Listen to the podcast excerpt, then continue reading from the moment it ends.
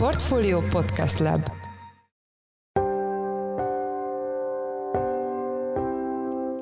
Mindenkit üdvözlünk, ez a Checklist, a Portfólió munkanapokon megjelenő podcastje július 6-án szerdán. Mai műsorunkban három témával foglalkozunk. Az első természetesen a forint. A magyar fizetőeszköz ugyanis újabb történelmi mélypontra került az euróval és a dollárral szemben. A mai adásban egyebek mellett arról beszélünk majd, hogy milyen kockázatai lennének, ha a jegybank forint vásárlással akarná támogatni a magyar devizát. Ugye Csehország hasonló méretű, mint Magyarország, azért érdemes talán velük példálozni, hogy az MNB-nek jelenleg a teljes devizatartaléka az nagyságrendek 35 milliárd euró. Most ha ebből egy hónap alatt eléget fizetnek 7 milliárd eurót azért, hogy a, a forint ne gyengüljön, akkor az egy nem biztos, hogy sikeres művelet lesz. Tehát ugye a piac is tudja, hogy mennyi a devizatartalék, a piac is tudja, hogy ha 35 milliárdból hetet most elköltesz, akkor jövő hónapban már 28-ról indulsz, utána a következő hónapban meg már 21-ről, és akkor ez így szépen jön lefelé. Tehát, hogy egyrészt azt lehet mondani, hogy, cseheknek sokkal nagyobb a tartalékuk, másrészt nekik van egy több éves pozitív track recordjuk ebben a devizapiaci beavatkozásban az MNB. Az elmúlt években nem avatkozott be a piacon, sőt gyakorlatilag szemet hunyt a forint gyengülése fölött. A témával kapcsolatban Beke Károly, lapunk makroelemzője volt a checklist vendége. Mai műsorunk második témája, hogy sokszor hallani, hogy az európai szankciók igazából nem működnek Oroszország ellen.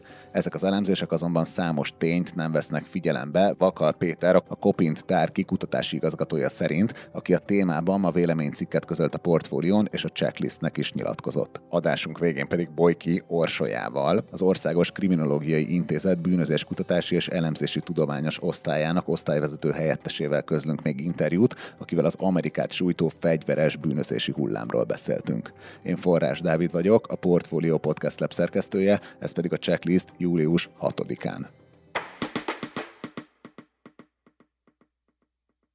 Brutális, ami a forinttal történik az elmúlt időszakban. Igaz, a főbb aspektusokat már az elmúlt napokban, hetekben, több interjúban is elemeztük, aki pedig közelről akarja követni az eseményeket, az a portfólión élesben követheti a forint legkisebb rezdüléseit is. Ezen kívül pedig a Facebookon is volt egy élő adásunk, ennek az adásnak az egyik szereplője volt Beke Károly, lapunk makroelemzője, aki itt van velünk most a stúdióban. Szia Karcsi, üdvözöllek a checklistben. Sziasztok! Ha jól láttam, akkor ma már nyilatkoztál az élőadásunkon kívül az RTL-nek és az ATV-nek is. Mennyire rendkívüli az, ami a forinttal történik, illetve mennyire rendhagyó az a típusú érdeklődés, amit a nem gazdasági fókuszú média részéről irányul a magyar fizetőeszköz felé? Valóban, hát azt látjuk, hogy most mindenkit a forint árfolyam zuhanása érdekel, és ez nem csak a médiában van így, tehát én a saját bőrömön is azt tapasztalom, hogy a, az utcán járva, a buszon ülve, a vonaton ülve, olyan emberek, akikről korábban nem gondoltam volna, hogy érdekli őket egyáltalán ez a téma, arról beszélgetnek, hogy hát ez a szerencsétlen forint már megint mikor fog már erősödni, szerintem soha,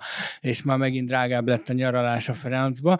Tehát, hogy valóban ez érdekli most leginkább az embereket, és ez főleg az elmúlt két-három napban erősödött föl. Tehát a forint alulteljesítése azért már egy hosszabb folyamat, de az elmúlt két-három napban látom azt, hogy talán az átlagember inger küszöbét is elérte ez a, ez a folyamat. Talán azért, mert sok sokan most mennek nyaralni külföldre, vagy most terveznek nyaralást külföldre, és esetleg újra kell kalkulálniuk a költségvetését a nyaralásnak, de egyébként én most viccesen úgy fogalmaztam itt délelőtt, hogy élőben közvetítjük a forint haláltusáját. Hát ez így, így fájdalmasan hangzik, és azért nem gondolom, hogy ez lenne a forint haláltusája, de hogy azért egy kicsit talán így is fogalmazhatunk. Azt már ugye többször megbeszéltük itt a checklistben is, hogy tartós megnyugvás valószínűleg csak akkor élt a forint piacán, ha a kormány megállapodik az EU-val az uniós forrás forrásokról. Ezzel kapcsolatban van-e bármilyen kommunikáció, hogy ez mikorra várható? Ugye a probléma az, hogy gyakorlatilag napi szintű kommunikáció van ezzel kapcsolatban a kormány részéről. Minden nap elhangzik egy-egy nyilatkozat, általában Navracsics Tibor minisztertől, hogy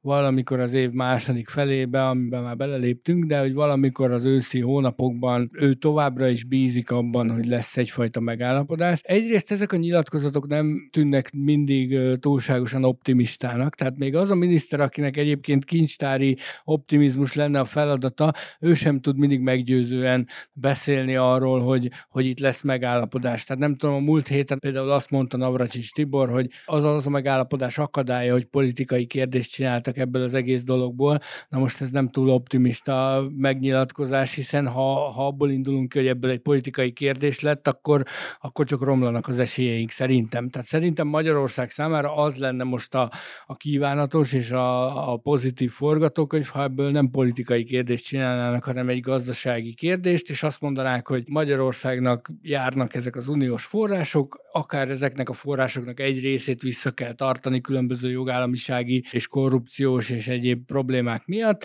de hogy legalább azt a forrást, ami, ami jár, azt adják oda, de hogyha ebből most Brüsszelben is és Budapesten is politikai kérdést csinálunk, és elkezdjük ezt a sárdobálást, hogy már pedig mi nem fogjuk módosítani a gyermekvédelmi törvényt, de már pedig módosítsátok és lépjetek be az Európai Ügyészségbe, az semmiképp sem jó hír számunkra. Az elmúlt napokban azt figyeltük egyébként meg, és ami érdekes, hogy nagyjából két héttel ezelőtt az összes ilyen viszonylag optimista kormányzati nyilatkozatra, tehát amikor elhangzott ez a kulcsmondat, hogy bízunk abban, hogy lesz megegyezés, egy picit vissza tudott erősödni a forint. Az elmúlt két-három napban már ez sem történik meg. Tehát, hogy egy picit úgy tűnik, mintha a piac már nem hinné el a kormányzati szereplőknek, elsősorban Navracsics Tibornak azt, hogy ő huszadszor is elmondja azt, hogy bízunk abban, hogy lesz megállapodás. Most már konkrétumokra várnak. Tehát vagy arra várnak, hogy a miniszter jelentse be, hogy igenis megszületett egy elvű megállapodás, jelenleg folyik ennek a megszövegezése, és a közeljövőben aláírhatjuk, vagy pedig az Európai Bizottság részéről nyilatkozzon valaki pozitívan, és mondja azt, hogy igen, közel vannak egymáshoz az álláspontok, és belátható időn belül megállapodunk.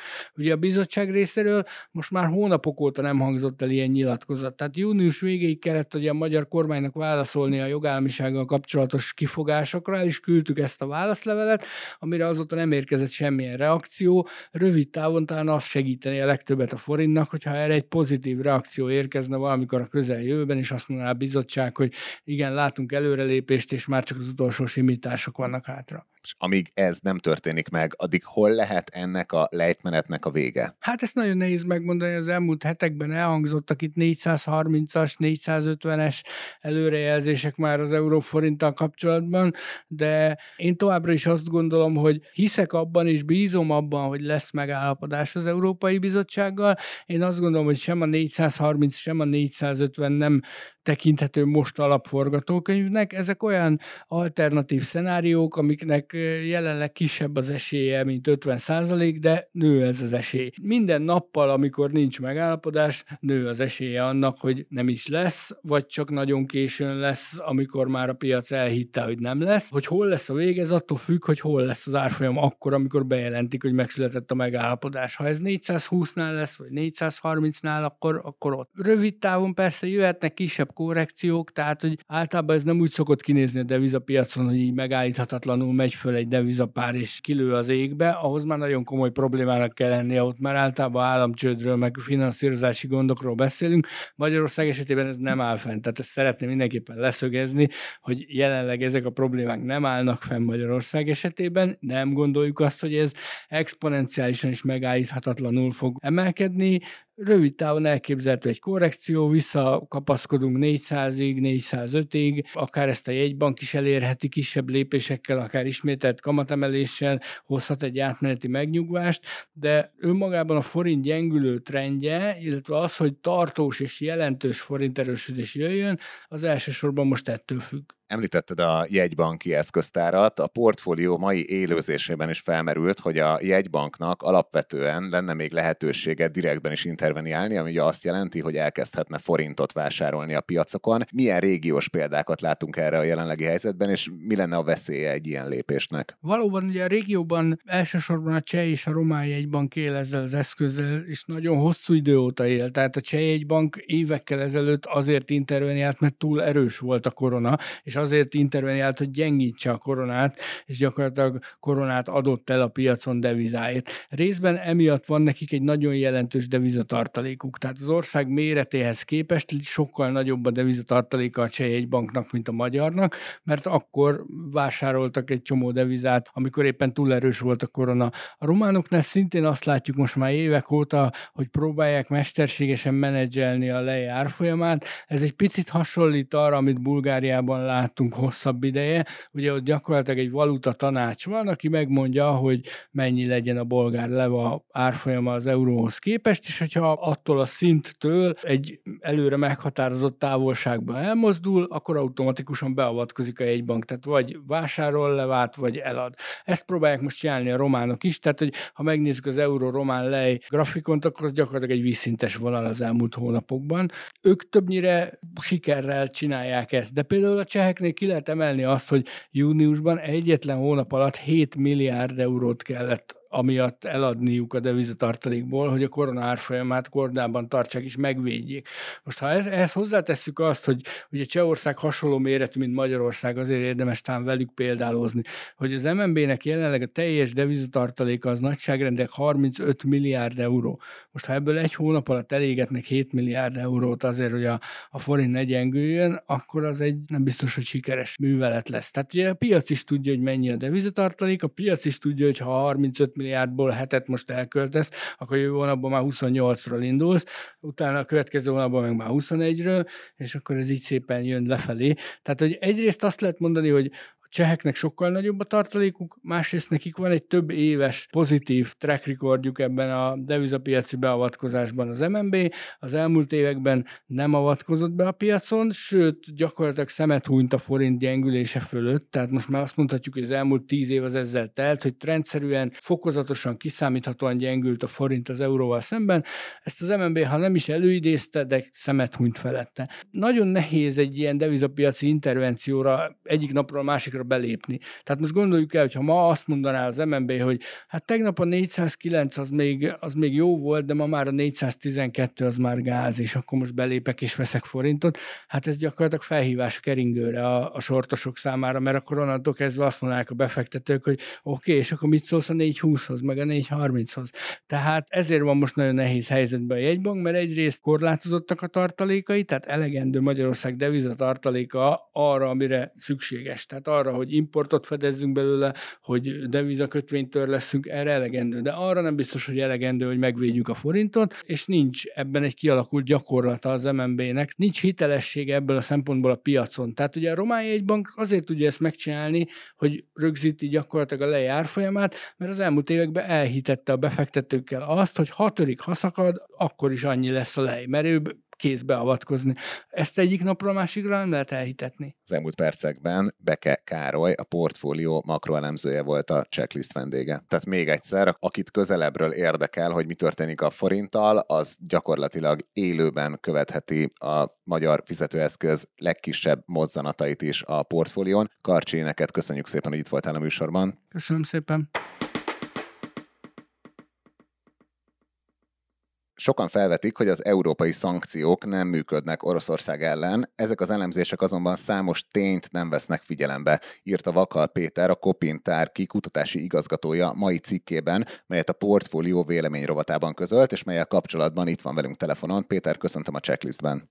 Jó napot kívánok, és üdvözlöm a hallgatókat is. Első kérdésem, hogy mi az Oroszország elleni szankciók célja? A szankciók célja, hogy a háborút azonnal fejezze be Oroszország, vagy éppen csak attól akarják elrettenteni, hogy a jövőben más országokkal szemben is hasonlóan cselekedjen, mint most Ukrajnában? Én azt gondolom, hogy inkább a másodikról van szó. Sajnos hogy az, hogy fejezzék be a háborút, de rögtön erre ezek a szankciók biztosan nem alkalmasak. Először is azért, mert jó eséllyel ez kizárólag katonailag lehetne megtenni, másrésztről pedig sajnos a háború egyáltalán nem racionális gazdasági érveken alapszik, ebből kifolyólag gazdasági szankciókkal jó eséllyel ezt nem is lehet megállítani. Ahogy a cikkében is írja, sokan pont amiatt kritizálják az Oroszország elleni szankciókat, hogy nem okoznak igazi kárt az orosz gazdaságnak. Olyan érvelések kerülnek elő, hogy hiába zár be a McDonald's, majd lesz más hamburger, amit tudnak venni az oroszok, vagy Apple laptop helyett is lehet kínai számítógépeket venni.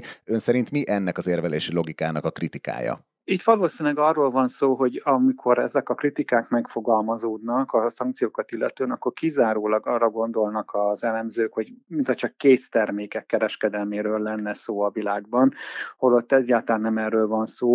Maga Oroszország egyébként globálisan is 60%-ban félkész termékeket importál, az EU-val való kereskedelemben pedig 70%-ban félkész termékeket importál. Tehát a késztermékek, a hamburger, az Apple laptop és az egyéb hasonló ilyen fogyasztási cikkek, az csak a jéghegy csúcsa. Maga a kereskedelem masszívan nem ezekből a termékekből áll, ezeket a termékeket a lakosság a behozatalkori állapotukban nem is találkozik velük. Azonban az oroszországi fogyasztási cikkekhez nagy mértékben szükségesek, és miután ezeket előállításához nagy mértékben szükségesek, és miután ezeket korlátozták be, ezeknek az, a, az exportját Oroszországba, így a termelés az igazából addig folytatható, ameddig készlet van az adott félkész termékekből, nyersanyagokból, amíg még szervizalapanyagokból van, és amíg nem kell szoftvert frissíteni. Tudna néhány példát mondani, hogy milyen területeken éreztethetik először a hatásukat az Oroszország ellen kivetett szankciók? Igen, hát az Európai Unió egyébként meglehetősen közösen fogalmazta meg ezeket a szankciókat, mert azt mondták, hogy mindenféle ilyen high-tech termékekre,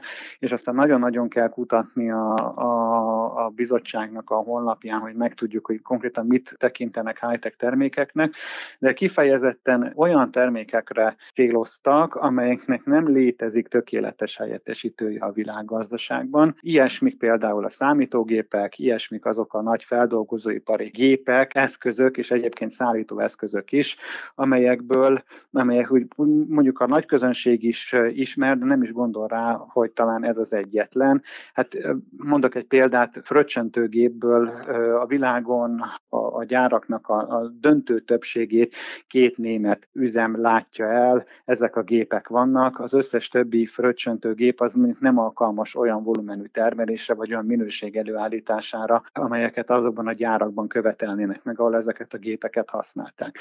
De mondok még egy példát, a, a világon ugyan számos ország állít elő például utasszállító repülőgépeket, de Például kokáért az orosz nemzeti légitársaság is 95%-ban Airbus és Boeing gépeket használ. És ugyan már vannak berendelve, azt hiszem, hogy Suhoi repülőgépek, ezeknek a leszállítása is még évekbe telik. Most itt például az alkatrész ellátás az teljes mértékben megszűnik. Ezeket a repülőgépeket addig lehet üzemeltetni, ameddig alkatrész van. Utána kezdve már nem tudják üzemeltetni őket. Ezeket az alapanyagokat vagy félkész termékeket mennyire tudja majd Oroszország Kínából beszerezni? Igen, ez egy gyakran elhangzó érv, hogy majd Kína helyettesíti az Európai Uniót. Itt azért azt el kell mondani, hogy ez eddig sem volt így. Tehát, hogyha a kínai termékek tökéletes helyettesítők lennének, és még akár olcsóbbak is lennének, akkor eleve a világkereskedelem egy ilyen irányba ment volna el. Nem ez történt, tehát eleve egy szuboptimális állapotba lépünk vissza. Tehát, hogyha létezik is helyettesítője az adott termékeknek, akkor ha Kínából szerzik be, akkor nem, nem annyiba kerül vagy nem olyan, nem olyan minőséget állít elő, tehát akkor egyfajta tökéletlen helyettesítő, vagy nem is lehet helyettesíteni. De itt azért van egy nagyon fontos szempont, mégpedig az, hogy felborul igazából a világkereskedelem, és elterelődik az Oroszországba irányuló export, illetve az Oroszországból irányuló import. És hát igen, ez Kína így csatlakozik be a történetbe, de azért nem szabad elfelejteni, hogy Kína és Oroszország között semmilyen komolyabb gazdasági integráció nincs, tehát hogyha a kínai kereskedők Oroszországba szeretnének exportálni, akkor ugyanúgy a WTO szabályozása szerint fogják ezt megtenni, tehát semmilyen vámmentesség nincsen, és hát a világkereskedelmi árak fognak érvényesülni. És hát nagyon jól példázza azt, hogy amikor az EU kivetette például az orosz szén importjára az embargót, akkor rengeteg szén halmozódott fel ugye Oroszországban, amit Kína úgymond boldogan átvett, de nem azon az áron, ami a világpiaci ár volt, hanem jóval-jóval alatta. Tehát ebből a szempontból, ha Kína be is lép ebbe a történetbe, ilyen szempontból, akkor nem biztos, hogy, hogy Oroszország jól jár. Kína jár jól, de Oroszország egyáltalán nem biztos. Még visszatérve a kínai importra, hogy ennek felfutása milyen hatást gyakorolhat az orosz fogyasztókra és a fogyasztói árakra? Hát amennyiben ugye megszűnnek ezek a, az amerikai, japán, koreai, illetve EU-ból származó mondjuk úgy, hogy technológiai import Oroszországba, akkor ugye jellemzően inkább kínai termékek maradnak, ami azt jelenti, hogy meg fog nőni nyilván a kereslet, hiszen semmilyen más például mobiltelefont nem fog tudni venni az illető, csak kínait. Ez nyilván egy nagyobb keresletet jelent, amit Kína én azt gondolom, hogy is nélkül ki fog használni, és hát akkor meg fognak nőni az árak például az orosz fogyasztók számára is. Hosszú távon az ön elemzése szerint milyen hatást gyakorolnak majd a, a szankciók az orosz vállalatokra, a társadalomra? Én azt gondolom, hogy itt, amikor a szankciókról volt szó, akkor semmiképpen sem egy rövid távú hatást kell várni. Az meg is volt a legelején, amikor akár a rubelnek a nagyon gyors leértékelődése, illetve hát ugye maguk az orosz elemzők is egy ilyen 10% környéki gazdasági visszaesést jósolnak, utána már egyébként lassú növekedést. Ezt nem így kell tekinteni, azt gondolom, hogy ezek a szankciók fenn, fennmaradnak évekig, akkor itt bizony nagyon súlyos károkat lehet tenni, és a lakosság, a társadalom is egy, valószínűleg egy olyan egy-két év múlva fogja ezt igazán érezni, akkor, amikor az egyébként európai előállítású autójához majd nem lesznek például alkatrészek, vagy majd a, a nem fogja megkapni a számítógép azt a frissítést, amivel már tovább lehet dolgozni. Na most ez azt fogja jelenteni, hogy, hogy visszatérhetünk nagyon könnyen azokhoz a szovjet időkhöz, amikor hatalmas nagy kőolaj bevétellel rendelkezett az ország, és igazából a lakosságnak volt megtakarítása, csak áru viszont nem volt a polcon. És ez pont egy olyan 20-30 évvel veti vissza igazából a szovjet vállalat, vagy bocsánat, az orosz vállalatokat és az orosz társadalmat pontosan a, a Szovjetunió összeomlásának a napjaiba. Üres polcok, áruhiány, persze megtakarítás van, de hát ha nincs mit venni, akkor, akkor hiába van. Köszönjük szépen a véleménycikket, természetesen belinkeljük az epizód jegyzetekbe. Az elmúlt percekben Vakha Fiala Péter, a Kopintárki Konjunktúra Kutató Intézet kutatási igazgatója volt a checklist vendége. Köszönjük szépen, hogy a rendelkezésünkre állt. Köszönöm szépen a meghívást. Megdöbbentő méreteket ölt az Egyesült Államokban azoknak a haláleseteknek a száma, melyek közvetlenül fegyverhasználathoz kötődnek. A Pew Research független amerikai agytröszt által közölt adatok szerint 2020-ban több mint 45 ezer ember halt meg fegyverek következtében az országban. Ezeknek a haláleseteknek több mint a fele befejezett öngyilkosság keretein belül valósult meg, gyilkosság következményeként több mint 24 ezer személy vesztette életét. Ez azt jelenti, hogy az Egyesült Államokban 100 ezer lakosra hatnál is több fegyverrel elkövetett gyilkosság jutott 2020-ban. Összehasonlításképpen ez az adat a fejlett világban sehol máshol nem haladja meg az egyet, de még a 0,5-öt is csak néhány helyen, főleg kis lélekszámú országokban, mint például 2015-ben Cipruson és Bulgáriában. És bár az amerikai adat néhány közép- és dél-amerikai országban tapasztaltakhoz képest elenyészőnek számít, ezeknek az országoknak az életvitele vagy a központi hatalom erőssége nem hasonlítható össze az Egyesült Államok berendezkedésével vezetésével. Bár az Amerikát sújtó fegyveres halálesetek csupán kis részért felelősek, mégis különösen fájdalmasak azok a támadások, amikor egy iskolában, vallási intézményben, koncerten vagy egyéb tömegrendezvényen csapnak le fegyveresek, egyszerre több, esetenként több tíz emberrel is végezve. A legutóbbi ilyen nagy média visszhangot kiváltó eset július 4-én történt Csikágóban, ahol egy fehér férfi egy függetlenségi napi felvonuláson ölt meg legalább 7 embert, 36 pedig megsebesített. A téma kriminológiai kriminológiai aspektusával kapcsolatban itt van velünk telefonon Bojki Orsolya, az Országos Kriminológiai Intézet bűnözés kutatási és elemzési tudományos osztályának osztályvezető helyettese, tudományos főmunkatársa, akit üdvözlök a műsorban. Jó napot kívánok, én is üdvözlöm a hallgatókat. Az első kérdésem, hogy kriminológiai szempontból milyen okai vannak az Egyesült Államokban tapasztalható fegyverrel elkövetett gyilkosságok magas számának? Az Egyesült Államokban mindig is nagyon elterjedt volt a lőfegyver tartás a háztartásokban, tehát nem csak a katonai egységekben, nem csak a rendfenntartó, rendvédelmi szervezeteknél, hanem a magánháztartásokban is. Ebből adódóan elég sok baleset is származik ebből, tehát amikor mondjuk a gyerekek megtalálják otthon a szekrényben a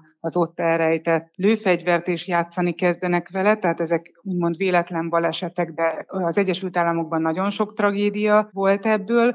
Másrészt pedig, amikor valamilyen erőszakos bűncselekmény történik, akkor nagyon sok esetben ugye lőfegyvert használnak. De ez a lőfegyver használat, ez a gyakori lőfegyver használat, ez ebből adódik, hogy a háztartásokban megtalálható általában valamilyen lőfegyver. Egyébként ez a többi országra is jellemző, már mint az, hogy, hogy ő azt fogják elkövetési eszközként használni, mondjuk egy emberöléshez, ami a háztartásban megtalálható. Tehát tipikusan Magyarországon a kis az, ami a legelterjedtebb elkövetési eszköz az emberöléseknél, mert ugye ez minden háztartásban ott van. És kriminológiai szempontból mi különböztet meg egy olyan gyilkosságot, melyet egy ember ellen követnek el, egy olyan bünténytől, amikor egy fegyveres lövöldöző nagy részt ismeretlen, vagy csak részben ismert embereket sebesít vagy öl meg a büntény keretén belül? Óriási különbség különbség van a kettő között. Tehát tipikusan azért az emberöléseknek a, nagyon nagy hányada Magyarországon is, és egyébként a világon mindenhol szinte, mondjuk a fejlettebb országokban, családon belül történik, ismeretségi körben történik. Általában elmondható az az emberölésekről, hogy indulat bűncselekmény, tehát valamilyen, ha büntetőjogi értelembe véve nem is értékelik ezt az indulatot mondjuk úgy, hogy, hogy emiatt mondjuk enyhébb büntetést kap az illető,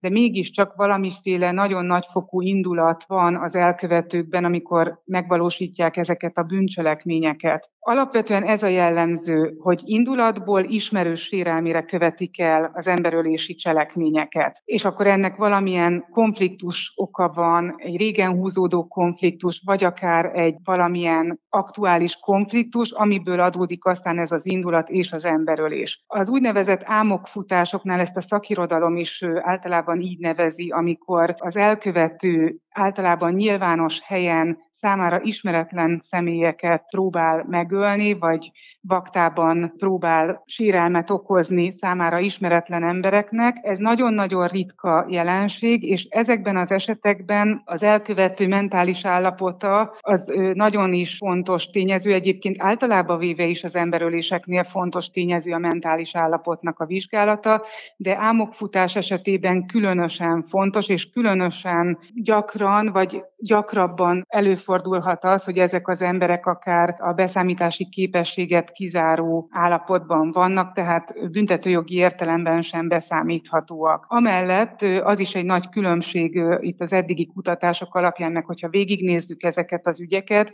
hogy nagyon sok esetben, akik ámokfutóként vaktában okoznak sérelmet, ölnek meg embereket, azok a cselekményük végén saját magukkal is végeznek.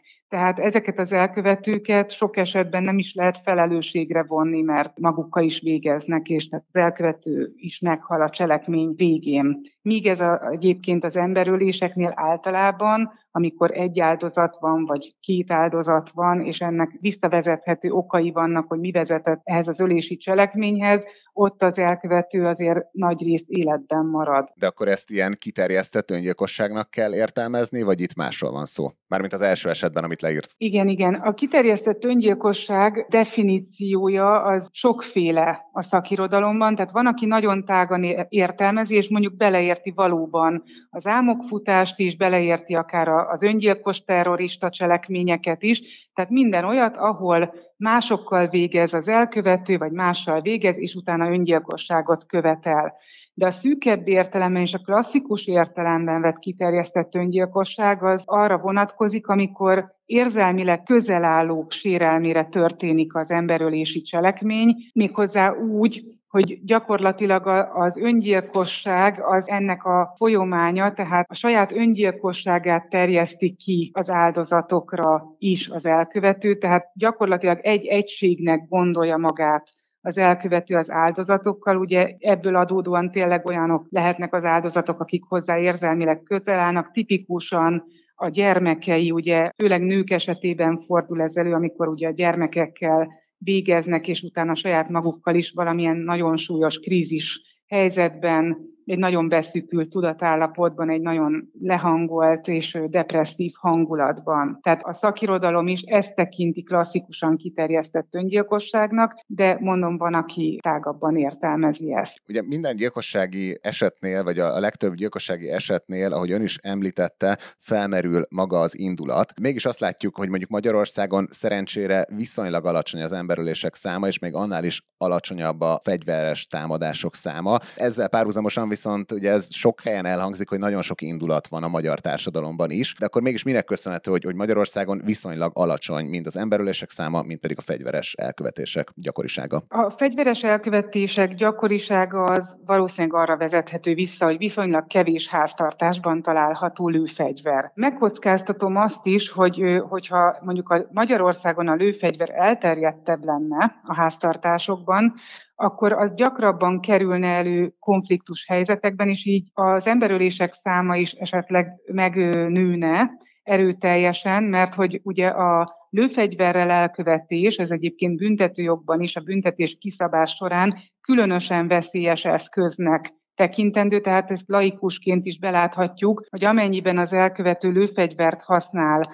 a cselekményéhez, akkor sokkal nagyobb az esélye annak, hogy halálos sérelmet okoz az áldozatnak, mint hogyha mondjuk kést használ, vagy valami más elkövetési eszközt. Tehát lőfegyverrel lehet talán a legkönnyebben halált okozni más embernek. Tehát, hogy ez, ez lehet a fő oka, azt gondolom annak, hogy Magyarországon kevésbé fordulnak elő lőfegyverrel elkövetett emberölési cselekmények. Másrészt pedig azért az is számít, hogy azért nem végződik halálos eredménnyel mondjuk az az elkövetés, illetve marad mondjuk kísérleti szakaszban az emberölés, mert sokkal jobb most már a mai világban mondjuk a segítséghívásra való lehetőség, tehát a mentő értesítése, eleve az egészségügyi is sokkal fejlettebb, mint mondjuk 50 évvel ezelőtt. Tehát effektíve jobban tudnak segíteni az áldozatnak. Akkor, hogyha jól értem, hogyha mondjuk egy társadalomban nagyon elterjedt a fegyvertartás, az nem csak ami önmagában probléma, hogy több elkövetésnél fog egy lőfegyver előjönni, mint elkövetési eszköz, hanem amiatt, hogy ez egy halálosabb eszköz, ezért gyakorlatilag magasabb is lesz a, a sikeresen elkövetett gyilkosságok száma, de hogyha ez az összefüggés ennyire egyértelmű, akkor gyakorlatilag egy országban teljesen visszaszorítható mondjuk a fegyveres elkövetések száma, hogyha csökkentjük a, a fegyverek számát a, a társadalomban? Én azt gondolom, hogy igen, és nem csak én gondolom ezt, hanem elég sok kutató gondolja azt, hogy nagyon szoros összefüggés van valóban a fegyvertartás elterjedtsége és a befejezett emberölések száma között. Tehát valóban azért, hogyha megnézzük az egyes országokat, és megnézzük a fegyverhez jutás, fegyvertartás szabályozását, ott, ahol szigorúbb a szabályozás és kevesebb fegyver van a háztartásokban, ott valóban kevesebb általában az emberölési esetek száma is, legalábbis a befejezett emberölések száma, már pedig ezt az adatot szokták nézni nemzetközi összehasonlításban, míg ahol könnyebben hozzá lehet jutni a fegyverekhez, illetve ennek azért kulturális okai is vannak, hogy ki vagy melyik országban mennyien tartanak az otthonukban lőfegyvert, de ahol mondjuk maga az ország is egy fegyvergyártó ország, akár Svájc például, ott sokkal gyakrabban előfordul a háztartásokban a lőfegyver, tehát hogy ezért ennek kulturális okai is vannak. Viszont azért például, hogyha Svájcot nézzük, vagy akár Ausztriát nézzük mondjuk Európában, ahol viszonylag elterjedt a lőfegyvertartás, az emberölések száma meg mégsem magas, ezért aztán tovább kell kutakodnunk, hogy akkor az Egyesült Államokban mi az oka annak, hogy ennyire gyakran ez előfordul. Pontosabban azt is meg kell nézni, hogy, hogy az összes emberöléshez képest mondjuk mennyi az futás az Egyesült Államokban, mert megkockáztatom, hogy ahhoz képest valószínűleg elenyésző százalékban fordul elő ott is, csak ezek óriási tragédiákat okoznak, és természetesen nagyon nagy média visszhangot is kap. Köszönöm szépen. Az elmúlt percekben Bojki Orsolya, az Országos Kriminológiai Intézet bűnözés kutatási és elemzési tudományos osztályának osztályvezető helyettese, tudományos főmunkatársa volt a checklist vendége. Köszönjük szépen, hogy a rendelkezésünkre állt. Én is köszönöm szépen.